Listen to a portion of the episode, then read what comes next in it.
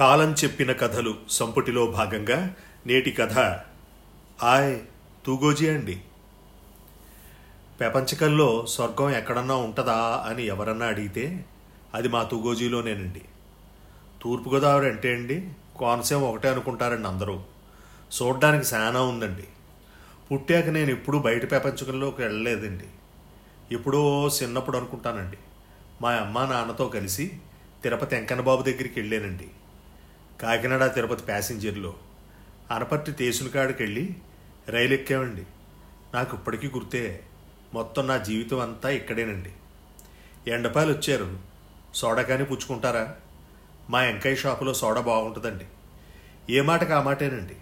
Gas బాగా పెడతాడండి. దావత ఇస్తే నేను అదే తాగుతానండి. మీరు పట్నపోళ్ళు కదా రాజుగారి కలర్ సోడా కావాలన్నా ఉంటుందండి ఆడికాడ. వసపిట్టల ఆగకుండా దారి పొడుగునా మాట్లాడుతూనే ఉన్నాడు రిక్షారాముడు.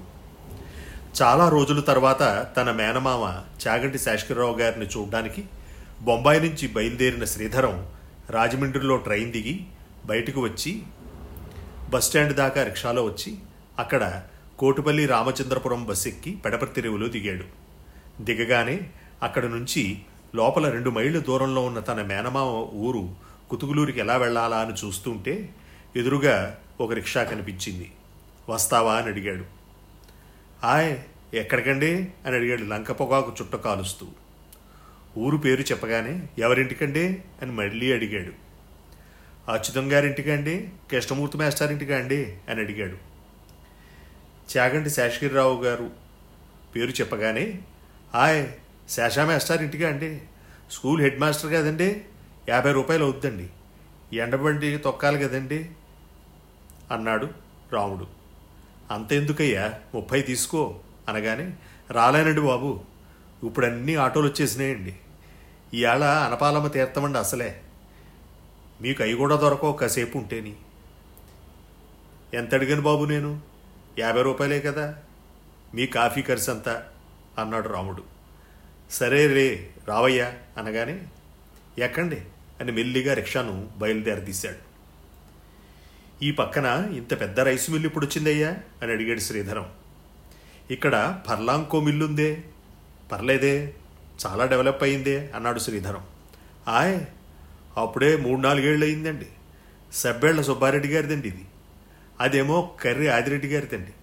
అయితే తమరు ఇక్కడికి వచ్చి చాలా రోజులైందన్నమాట. చుట్టుపచ్చని పొలాలు గాలికి వరిచేను ఆకు మొదళ్ళు అటు ఇటు ఊగుతూ ఎంతో అద్భుతంగా ఉంది. ఆ వాతావరణం. ఆ మట్టి వాసన పీల్చి చాలా రోజులైంది శ్రీధరానికి. చూడ్డానికి చాలా బాగుందయ్యా అన్నాడు శ్రీధరం. అయ్యో బాబోయ్ ఈ మాత్రంకేనా అండి? ఇంత ఇదైపోతున్నారు. గోదావరిపాయ లాకుల దగ్గరికి తీసుకెళ్ళాను అనుకోండి మీరు కథలు రమ్మన్నా రారండి బాబు? సోత్తా ఉండిపోతారు.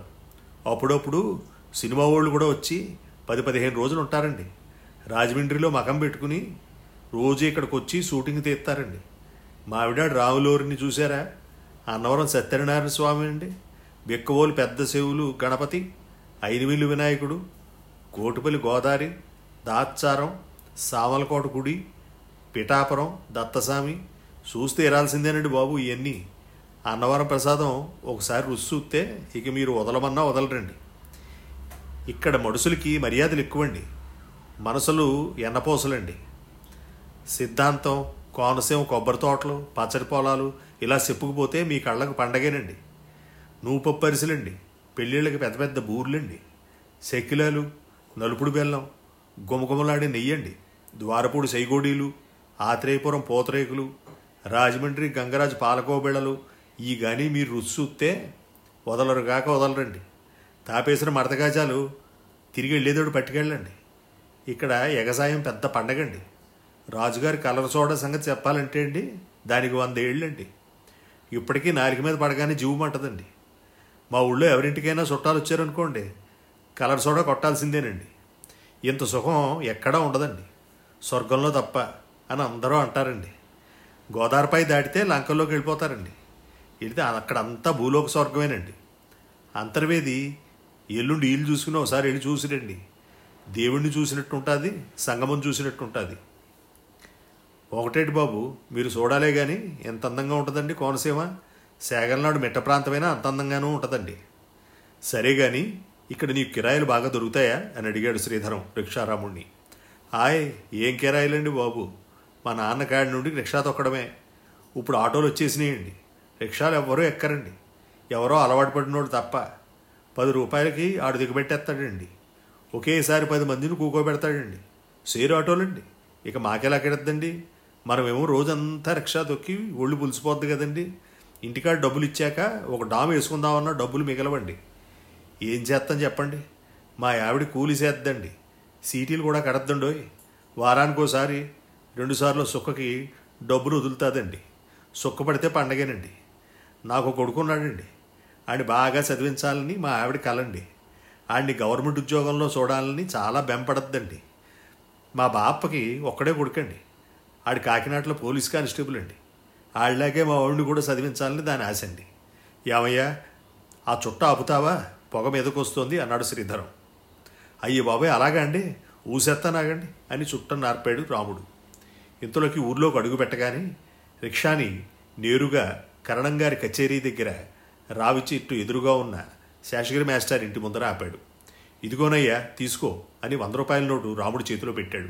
ఆయ్ సిల్లర్ లేదండి. బోణీ మీదేనండి అన్నాడు. పర్వాలేదులే ఉంచుకో అనగానే మహారాజులు అన్నాడు. అయ్యా ఎక్కడికైనా వెళ్ళాలంటే చెప్పండి. కబురు పంపితే ఒక్క నిమిషంలో వచ్చేస్తా అన్నాడు రాముడు.